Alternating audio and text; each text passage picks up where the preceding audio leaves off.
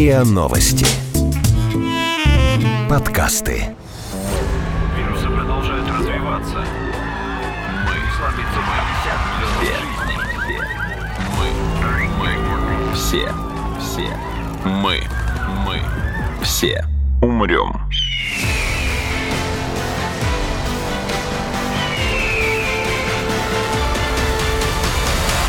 Мы все умрем.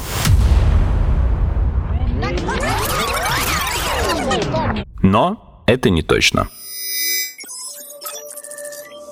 Здравствуйте, это подкаст «Мы все умрем, но это не точно», где мы с научной точки зрения рассуждаем о том, что готовит Земле и людям обозримое будущее. Меня зовут Игорь Кривицкий, в студии со мной моя соведущая Наталья Шашина. Привет. Привет, Наташ. А в гостях у нас сегодня Георгий Остапкович, директор Центра конъюнктурных исследований НИУ ВШЭ. Здравствуйте, Георгий Владимирович. Добрый день, Игорь. Добрый день, Наталья. В первую очередь поздравляю вас с прошедшими праздниками, с наступившим 2020 годом. Спасибо. И, собственно, эти праздники натолкнули меня на тему сегодняшнего обсуждения. После праздников все, как обычно, сидят без гроша в кармане, денег нет ни у кого, и это происходит в глобальном масштабе. И вот, собственно, об этом я и хотел поговорить. О безденежье в глобальном масштабе. Не в смысле всеобщая бедность, но в смысле отсутствия денег как явления, крах финансовой системы, крах института денег персе как такового. Давайте, на самом деле, начнем с самых таких дальних каких-то периферий. В принципе, возможно ли сегодня наступление вот такого безденежного экономического состояния на Земле? Ну, мне кажется, у вас слишком алармистское настроение. Ну, Вспомните, что... как называется подкаст. Ну, Мы все да, умрем, но это не что, точно. что все сидят без денег, я думаю, что это не- немного резко. Что касается мировой ситуации э, на финансовом рынке, ну, я тоже не оценивал бы ее очень критично. Во-первых, э, финансы нельзя отрывать от экономики. Поэтому, если мы говорим о финансовой турбулентности, то это, естественно, за собой потянет экономическую турбулентность. То есть или э, какую-то рецессию, или вплоть до финансово-экономического кризиса. К сожалению, такие симптомы есть. Более того, для меня сегодня не стоит вопрос, будет или не будет финансовый кризис или финансовая рецессия. Для меня стоит вопрос, когда. То есть, э, когда начнется вот это вот окончание, когда достигнется точка бифуркации и начнутся вот падение рынков, падение экономики. Оно может быть небольшое, а может быть и как рецессия 30-х годов прошлого века. Никто не знает и никто никогда не определял период наступления кризиса. То есть даже теоретически нет никаких выкладок. Теоретически можно рассуждать, все рассуждают. Но вот сейчас там миф такой есть, что якобы Нуриэль Рубини предугадал кризис 2008-2009 года. На самом деле ничего он не предугадал. Рубини с 2005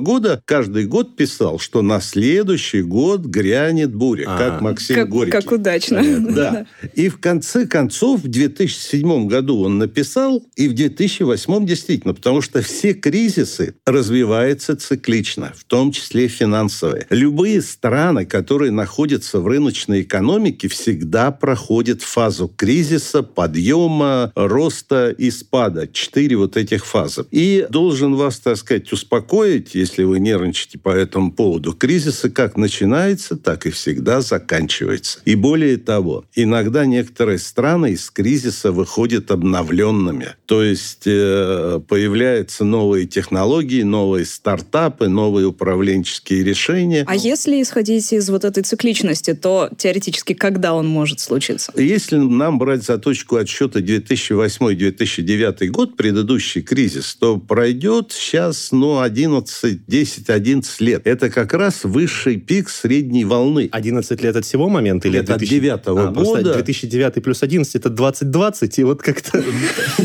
Ну, я бы даже сказал 12 лет. Это где-то Ага. дв- 21. Окей. А, то есть это... Ну, еще пара годиков Это, есть. да, это верхняя точка так называемого цикла Жугляра. Это был такой французский экономист, который рассчитал, э, что через 12 лет наступают или кратковременные рецессии, или кризисы. В общем-то, это вполне понятно, потому что за 10-12 лет заканчиваются торговые циклы, инновационные циклы, э, там э, инвестиционные циклы. И требуется обновление в странах. Новые технологии должны появляться. Это связано с инвестициями, а инвестиция – это всегда риск. И риск иногда вот этот дает вот такую повышенную турбулентность в экономике. Ну, то есть, если стоит ожидать кризиса в 2020-2021 году, то нам надо попробовать сейчас хотя бы начать к нему готовиться. А для этого давайте попробуем а, определиться с базовыми понятиями. У меня такой вопрос. Вот все говорят финансово-экономический кризис, финансово-экономический. С экономической частью более-менее понятно, мне, по крайней мере. Я бы хотел именно сосредоточиться на финансовой. То есть финансовый кризис — это кризис, связанный с деньгами как таковыми, со стоимостью валют, с их разницей в цене, с их обесцениванием и так далее, и так далее. Так? Ну, в принципе, если подходить э, совсем кратко, то вы абсолютно угу. правы. Но, конечно, это рынки акций, это фондовые... Ну, ценные то бумаги, есть, в общем, Ценные да. бумаги, это банды, э, акции, облигации. В принципе, любые экономические кризисы изначально детерминируют финансовую турбулентность. Понимаете? Сам по себе экономический кризис не бывает. Идет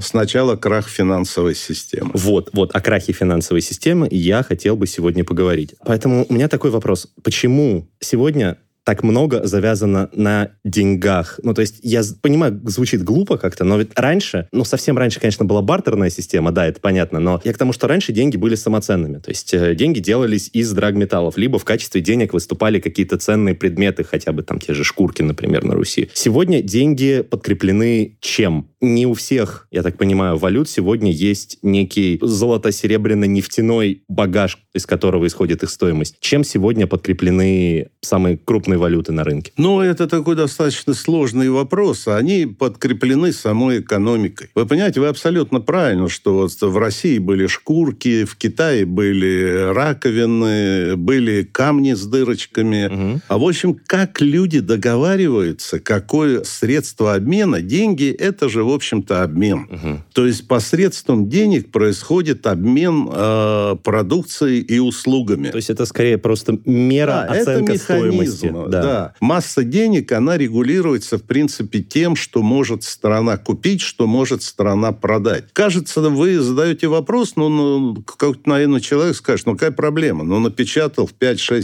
станок-то работает, и делай себе. Вот об этом я тоже хотел спросить, да. потому что я нашел данные о том, что если сегодня оценивать мировое ВВП, ну, то есть как реальный показатель экономики и экономической мощности, он сегодня оценивается где-то в 65 триллионов долларов, в то время как мировой объем денег в обороте уже вышел за пределы квадриллиона долларов. На несколько порядков сегодня больше находится в обороте денег, чем по факту находится экономических мощностей в обороте экономическом мировом. Как это произошло и к чему это приведет? Во-первых, мировой ВВП сейчас оценивается, по крайней мере, мировым банком, даже не в 65 триллионов, а в 85 триллионов мировой. Окей, но все равно по Порядок с Порядок. Порядок. А вот деньги, как вы называете, они действительно в разы превышают э, мировой ВВП. Но это не деньги, это не кэш, это не ходят не деньги, это так называемые деривативы. Деривативы – это договоры или договора, которые заключают на э, фьючерсные договора, форвардные договора. Ну, условно говоря,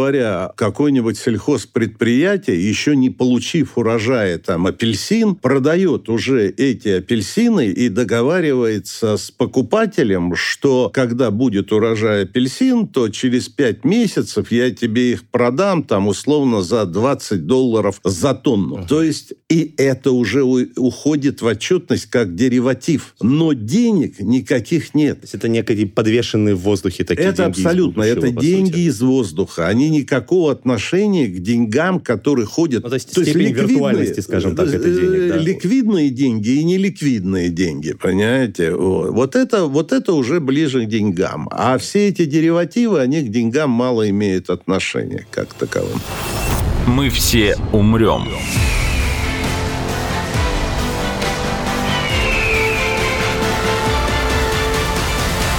Но это не точно. Такой вопрос. Если деньги — это есть некая мера стоимости, почему Два вопроса тут даже, наверное. Первый, почему она не универсальна, почему люди не договорятся о некоем едином мериле, каждый создает свое, и каждый потом пытается его продвигать. И второе, почему деньги являются самоценностью сейчас? Давайте по этапам. Значит, почему не, не универсально? Ну, потому что каждая страна имеет э, свою волатильность экономики. То есть деньги должны создаваться как конвертируемая валюта в тех стран, которые достаточно устойчивы и не подвергается различным колебаниям сама экономика, потому что а, тогда происходит колебание цен. Условно, в России цена может одна, в Германии другая, в Восточном Тиморе третья. А как и раньше, почему люди перешли от раковин? Ну, кажется, ну, делать эти раковины, и сегодня в 21 веке мы тоже бы этими раковинами. Но это одна страна будет от этого выигрывать, другая будет от этого проигрывать. У одной много раковин, у второй мало много раковин, другая может сама себе напечатать эти раковины, понимаете? И а, поэтому вот у нас есть 5 или 6 конвертируемых валют, начиная там от доллара, там юань сейчас стал, евро. А, и вот люди приняли это решение, что они считают целесообразным иметь вот такое. В принципе, этот вопрос неоднократно ставился, чтобы ввести какую-то одну валюту. Было лет 10-15 назад так называемый EQ, чтобы было одно, но посчитали, что целесообразнее, чтобы у каждого... Это, поверьте мне, это особо не мешает экономике, потому что есть переводные курсы. Вот просто в этом-то и вопрос, потому что чем подкреплены вот именно вот эти деньги, образующиеся на игре валют? Ну, то есть я купил по одной цене, продал в, в два раза большей цене, и теоретически вот валюту разменную я использовал в одинаковом количестве, там, те же 100 долларов, допустим. Ну, да. Но как бы количество рублей, которое я за них получил, было разное, в два раза отличающееся. И вот эти вот лишние несколько тысяч рублей. Но это колебания, это колебания валют. Вот, например, рубль подвержен достаточно высокой волатильности и колебания. Вы помните, 4-5 лет назад он стоил 30 рублей Конечно, за доллар. я помню. А в 98 году вообще 6 рублей стоил за доллар. Понимаете? Это я помню тоже. 6 ну, рублей стоит. Поэтому здесь есть, как называется, вот эта комбинация carry trade. Поймай на внизу, и когда пойдет повышение, когда будет повышение, продай. Есть специальные люди, которые этими вещами, именно вот этими брокерскими делами занимаются и получают огромные прибыли. Просто мне кажется, вот чем оценивать стоимость валюты, то есть стоимость единицы оценки собственной экономики, которой располагает данная страна, вот так я это заворачиваю, не легче ли, придумав некий универсальный измеритель, допустим, некий кредит там, или тоже IQ, как вы сказали, то есть оценивать всю мощность колеблющуюся, да, экономики этой страны вот как раз в этих кредитах. То есть, типа, сегодня Россия, например, имеет, э, там, обладает экономикой мощностью в там, 100 тысяч или там 100 миллионов, в зависимости от э, того, на чем договорятся, этих EQ. Случился кризис, меньше EQ. Экономический подъем, больше EQ. То есть и, и универсальную эту единицу. Если мы так и так все равно в ежедневных каких-то новостях, обсуждениях переводим все в, там, в доллары или евро, то есть все равно сравниваем с какой-то более стабильной валютой. Так почему бы, ну или более распространенной, почему бы не договориться о некой единой валюте, раз этот процесс все равно происходит, естественно, процесс сравнения с другими валютами? Ну, вы знаете, это просто крайне сложно договориться. Я уже говорил, что такие попытки были.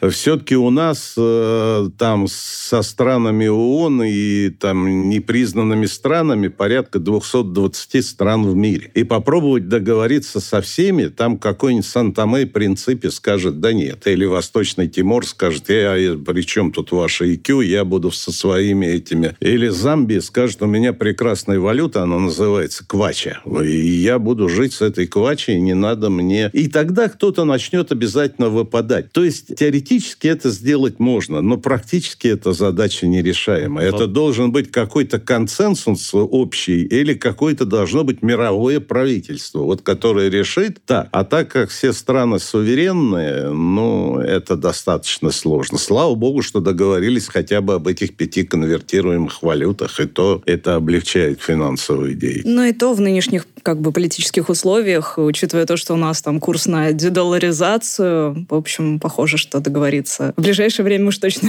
невозможно никак. Ну, это вопрос диалектический по поводу курса на дедоларизацию. Она имеет как свои плюсы и свои минусы. И я бы вот сейчас вот сразу на весы, если поставил бы, э, не знаю, что, что, откуда и как лучше. Но это очень сложная система. Понимаете, вы можете рассчитываться с турками в, в турецкой лире. Но если вы договоритесь, ради бога, они вам, мы поставим там С-400, чего мы там им сейчас продаем, они нам надают этих лир. Ну, ладно. Если мы будем у них покупать апельсины и помидоры, ну, мы им обратно эти лиры, и все в порядке. Но если нам завтра надо будет какое-нибудь медицинское оборудование э, импортное там в борьбе с ВИЧ, угу. мы звоним в Германию, говорим, ребят, да вот нам нужно такое оборудование. Говорят, да нет вопросов, приезжайте, забирайте, давайте деньги. Мы им скажем, но мы вот вам сейчас турецкие лиры дадим, у нас их полно, мы им продали С-400. Но они что, посмотрят на нас как на ненормальных, скажут, у вас что, когнитивный диссонанс, что зачем,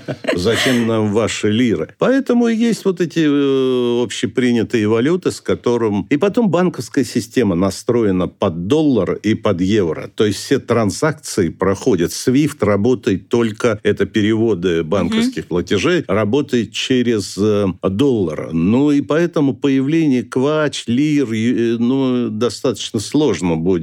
Увеличится стоимость транзакций. И другие издержки появятся дополнительные, причем достаточно значительные при изменении валют. Вот к вопросу о банках как раз. Скажите, а сегодня финансовая система сегодня банкоцентрична? Кто контролирует финансовые потоки и имеет наибольшее влияние на колебания э, в стоимости валют, ну, искусственное? Банки или какие-то другие организации? Или даже не организация, может, отдельные люди? Нет, ну, в принципе, банки – это посредническое звено. Банки, они осуществляют э, те договоренности, те контракты, которые делают экономические агенты между собой. То есть предприятие с предприятием, а проводят они уже эту проводку через банк. Даже если говорить о каких-то государственных банках, да? Ну, а какая разница-то? Функции-то у них одинаковые. Mm-hmm. А другое дело, что а, банки влияют на экономику каким образом? То есть через инфляционную составляющую. Центральный банк таргетирует, наш центральный российский, таргетирует инфляцию. Центральный банк устанавливает во всех странах, как и ФРС, как и ЕЦБ, устанавливает один из важнейших индикаторов экономических и финансовых – это ключевую ставку. То есть вот у нас все время идут споры, что надо опускать, мы сейчас дошли уже до 6,25. Вот у нас 6,25 ключевая. А ФРС три раза в этом году снижала, у него э, в Америке 1,50, 1,75, понимаете, ключевая. И ЕЦБ европейский вообще работает на нулях, если не в минусе по ставке. Мне, понимаете? как человеку с ипотекой, очень больно слышать все эти цифры. Но получается, что главный контроль у правительств над финансовыми потоками. Правительство вообще никакого отношения к Центральному банку не имеет. Ну, у властей Центральный стран. банк во всех странах это самостоятельный совершенно э, институт. Понимаете? Ну, то есть, получается, Центробанк, ФРС и так далее. Это все самостоятельные институты. Они очень косвенно зависят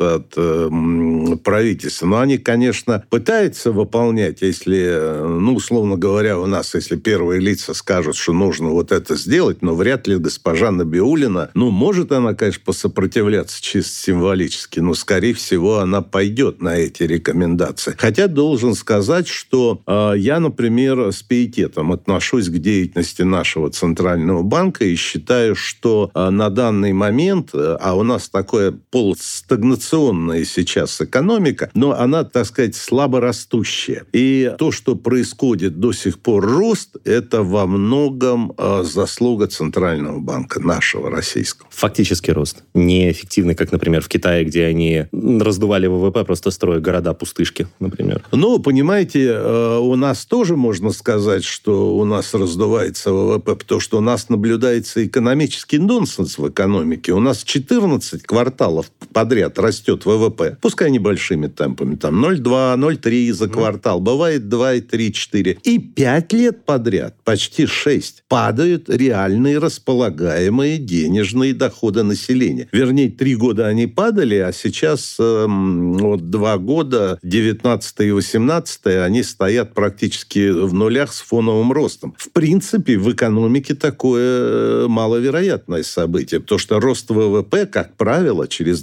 2-3 квартала дает рост э, доходов. Поэтому у нас тоже возникает вопрос. А как э, великий русский поэт э, Высоцкий говорил, а где деньги, Зин, откуда? Почему экономика растет, а заработок падает? А есть ответ на этот вопрос? Ну, есть ответ на этот вопрос. Тут ситуация какая? Значит, если в стране происходит такая ситуация, значит, деньги вкладываются в неэффективные проекты, которые не дают мультипликативного эффекта для а, роста уровня и качества жизни населения, понимаете? И в непроизводительные затраты идут деньги, которые тоже не дают эффекта. Ну, например, при всей важности оборонных расходов. Они не приносят дохода. Они для населения... Они кому приносят доход? Те, кто занят производством. Ну, это понятно, металлургом, да. машиностроителем, армией. Но массе населения они э, этого дохода не приносят.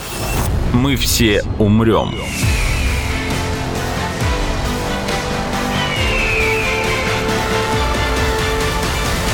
Но это не точно.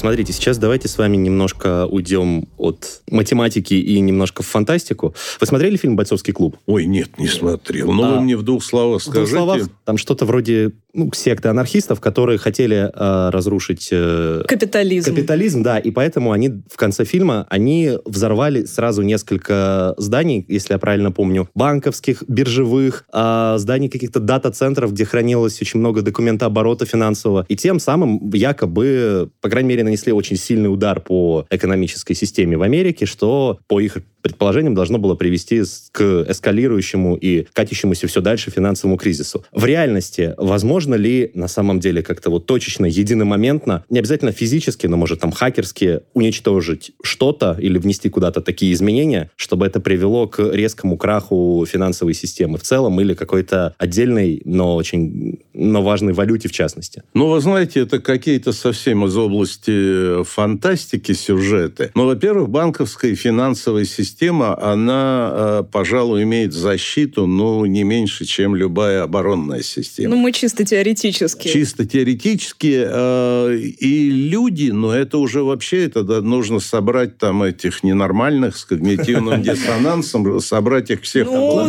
там. Похожие истории были. Ну, в истории что-то было. Попытки были. Нападения на отдельные банки, но кибератаки даже и на там выборные системы, на банковские системы. Ну, во-первых, это достаточно быстро ликвидируется. Во-вторых, это достаточно быстро находятся источники этих атак. И эти люди, и ладно бы эти люди, их можно потом в клинику забрать, но люди, представляющие этих стран, несут репут... страны, несут репутационные потери после этого. То есть будут осторожно работать с этими странами, им не будут давать кредит там под 2%, а только под 10%. То есть их, по сути, это... изолируют немножко конечно, да, время они попадают в зону риска. Они попадают, во-первых, под санкции тут же, и они э, вот этим вот поведением, э, они выходят из э, числа нормально развивающихся стран. То есть риски есть. Но вот если как раз говорить о санкциях, то, окей, если это в индивидуальном порядке сломать финансовую систему невозможно, то в системном порядке, возвращаясь к нашему же финансовому кризису пятилетней давности, если это произойдет с одной из вот тех пяти международно конвертируемых валют с тем же самым долларом. Например, если Китай внезапно затребует, ну, если все страны, например, Китай затребуют от США вернуть долги, а это очень сильно уронит, я так понимаю, стоимость доллара, а на, дол- на долларе завязано сейчас очень много в финансах и в экономике в целом. Может ли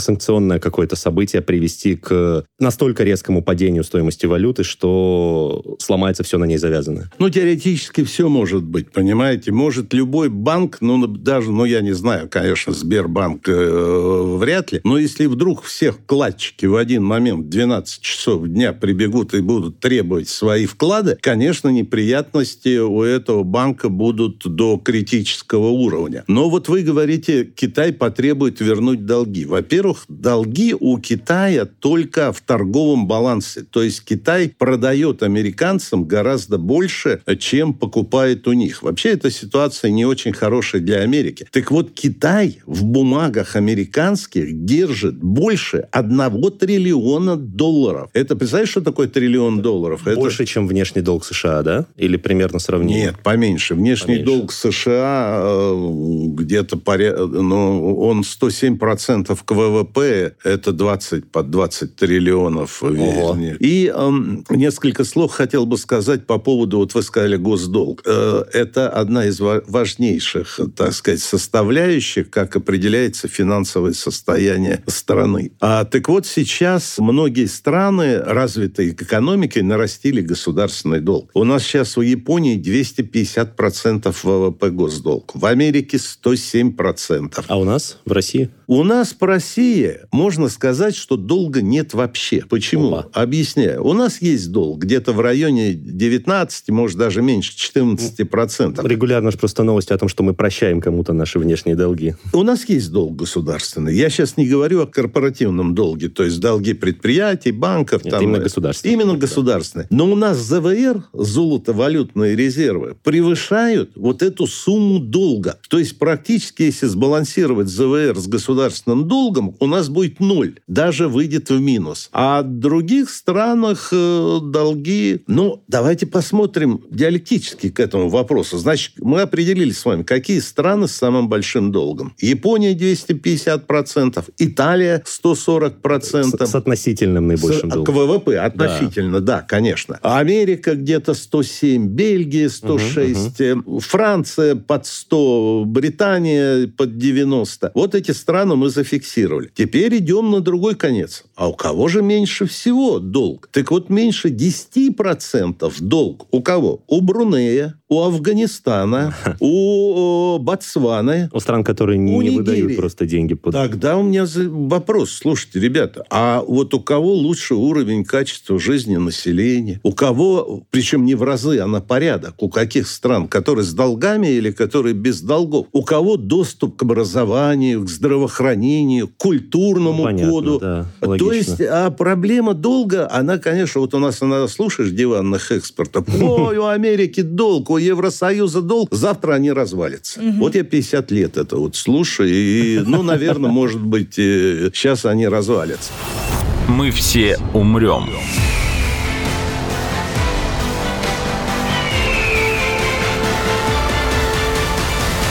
Но это не точно. Последний блок вопросов. Давайте. А, возвращаясь снова отойдя от экономики, верну, если вернуться к валютам, а конкретно к криптовалютам. Я понимаю, наверное, вас в последнее время часто спрашивают на эту тему, и вы немножко устали, вот, но тем не менее, может ли криптовалюта, то есть валюта, которая подкрепляется и защищается некими объективными математическими вычислениями, то есть не оценкой мощности экономической, не оценкой стоимости каких-то вещей, а чистой математикой, цифрами, двоичным кодом. Может ли она стать неким универсальным, объективным, спасительным, скажем так, решением для вопросов вот всех финансовых волатильностей, оценки валют и так далее и тому подобное. И универсальным средством обмена. Ну, понятно. Вы знаете, в последнее время что-то э, пореже стали задавать а, это вопрос. Я в последние годы просто уже да, да, ажиотаж явно спал. Но я вам должен сказать, вот, э, что я представляю, как говорится, по этому вопросу из себя, если пользоваться теологической формулировкой, агностика. То есть мне никто не доказал еще, что вот именно криптовалюта и в частности биткоины это великое, как говорится, производство, которое будет у нас функционировать в ближайшее будущее. И никто не доказал, что биткоин это вообще нулевая э, штука и нужно бросить и не заниматься вообще созданием этой криптовалюты и не тратить никакие ресурсы. Понимаете, какая сейчас ситуация? Вот первое, что мне эм, смущает в биткоине, это огромная волатильность. Вот вы посмотрите, в прошлом году, в 2019-м, биткоин эм, ходил где-то в интервале от 3,5 тысяч до 13 тысяч. Долларов за штуку, Долларов да, помню. за один, да, за один угу. биткоин. Конечно, это когда в 4 раза скачки в течение э, года, но крайне э, это сложно. Потом под биткоин, э, то есть во многих странах он просто не легализован. То есть у него, под него нет юридической базы. Вы не можете пользоваться биткоином. Да, Да, есть там Южная Корея, по-моему, Сингапур, Швейцария, отдельные штаты в США, которым можно рассчитываться по, по биткоину, и даже там стоят автоматы. Но во многих странах это сделать невозможно. Но это пока что же, то есть может это быть... Это пока что. Я говорю о сегодняшней ситуации. То есть вот как люди восприняли ракушки и восприняли в Спарте там эти железные пруты, которыми они... Так люди должны воспринять вот эти биткоины. То есть он должен себя пиарить и продвигать. И когда люди поймут, что это действительно разумная финансовая валюта, э, инструмент, тогда он и заработает. Очень много зависит от России и Китая. Но Китай ведет себя достаточно странно по отношению к криптовалютам. То год назад они говорили, что да, да, мы сейчас, даже они цифровой юань сейчас хотят запускать. И у нас про крипторубль ходили разговоры. Да. А потом вдруг резко они сдали. Но это типично для китайцев, для азиатов. Mm-hmm. Они говорят сегодня А, завтра начинают говорить Б, поэтому они так с точки зрения договороспособности э, крайне сложные переговорщики. В России тоже. Вроде есть и позитивные сигналы, в основном, которые идут э, и от некоторых банков, финансовых систем, и от самих разработчиков. Но в то же время, как таковой нормативной строгой базы и реестров, ну, вроде как не Поручения даются, но дальше этого не пошло. Вот если эти две, стра... две страны... А в США? России, США по штатам. Но, в принципе, там это развивается. Ведь там же вот Цукерберг, например, тоже вроде бы хочет что-то, какую-то свою крипту выпускать, но не похоже, что власти этому очень рады. И, может быть, как раз-таки власти боятся, что это может стать альтернативой нынешней банковской Нет, системы. ну хотят-то все, и Цукерберг, и Дуров, и, и, Дуров, и, и я хочу, между прочим, выпустить Нет, по факту криптовалюта, получается, это будет валюта, которую может выпускать и поддерживать ее стоимость не государство, а любой желающий. Да, во-первых, централизации этой валюты нет. Если вы эмиссию контролируете на уровне центральных банков, там э, без, э, например, ЦБ Российской Федерации эмиссия невозможна, то здесь непонятно. Во-первых, никто не знает, сколько вообще в мире находится биткоинов этих. Ну, там, там есть какая-то формула. Оценки. Которая... Это а. только оценки. Причем эти оценки плавают в очень большом интервале. То есть нужно еще прожить 2-3 года и тогда возвращаться к биткоину и начинать о нем предмет. Но моя, э, мое мнение позитивное, что я думаю, что в принципе надо переходить, по крайней мере, укрупнять вот эти вот расчеты в криптовалютах. Вы про криптовалюту в целом или про биткоины в частности? Ну, скорее сейчас о биткоине. Пока... Самый крупный? Да, да, да. А скорее он более регламентирован, биткоин, поэтому с ним проще будет работать, а потом дальше уже отталкиваться к другим э, финансовым инструментам и другим валютам. Но на данный момент это скорее просто еще одна валюта и еще один инструмент оценки, нежели какое-то принципиально новое решение. Так? Да, я бы сказал так. И потом я пользуюсь мнениями экспертов. А, я читал многие мнения, и они абсолютно диаметральные. Забыл его Макфин или Маклав, а, один из известных, эм, кто производит производит антивирусы, ну, типа нашего Касперского угу, в Америке. Макфи, по-моему. Да, да нет, ну, да. Так он предсказал, что в следующем году будет биткоин стоить 500 тысяч долларов вплоть до миллиона. То есть, ну, это, ну, совсем из области фантастики. Он тоже каждый год предсказывает рост стоимости? Да вот, не знаете, я первый раз его э, слышал. А другой предсказал, что 100 тысяч. Некоторые предсказывают 50-70. Ну, в целом все равно рост предсказывают. Это со... Нет, э, подождите, Если это со стороны это оптимиста. А есть группа а. пессимистов, которые предсказывают, что будет 3, 4, 2. А вот наш э, упомянутый ранее Нуриэль Рубини сказал, что биткоин в 2020 году рухнет и э, достигнет той стоимости, которую он заслуживает, то есть 0 долларов. Но это, кстати, для биткоина хорошо, потому что Рубини, если предсказал, что будет 0, значит, это нужно ждать еще лет 5-7 до, до этого до, до этого самого. Поэтому я думаю, в принципе, нужно брать какой-то консенсус. Если он упадет до 3-4 тысяч э, в этом году, то его нужно срочно покупать, потому что будет наверняка отскок вверх. До чего он дойдет? Я думаю, что среднегодовая на этот год будет около 10 тысяч долларов. Среднегодовая. Вот внимательно запоминайте, слушайте этот эпизод, да, и потом в течение года Боль- Ну, Говорите понятно. большое спасибо Георгию Владимировичу Это за к- э, ваши финансы, Да, за ваши это денежки. к ведущим, к ведущим, потому что он меня вынудил это сказать. Ну, абсолютно нет. Я Нет, нет, вы мне в глаза смотрели, в глаза смотрели активно. Большое спасибо, Георгий Владимирович, Спасибо за то, что вам, сегодня очень пришли. приятно Очень было интересный был разговор. Да. Это был подкаст «Мы все умрем, но это не точно». Подписывайтесь на наш подкаст на сайте ria.ru, в приложениях подкаст в App Store и CastBox. Заходите, смотрите в Instagram ria, нижнее подчеркивание, подкаст и присылайте свои вопросы на подкаст собака rian.ru. Вирусы продолжают развиваться. Мы мы все. Мы. Мы. Все. Все. Мы. Мы. Все. Умрем.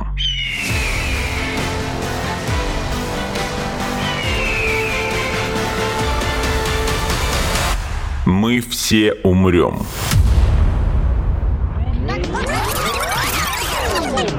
Но это не точно.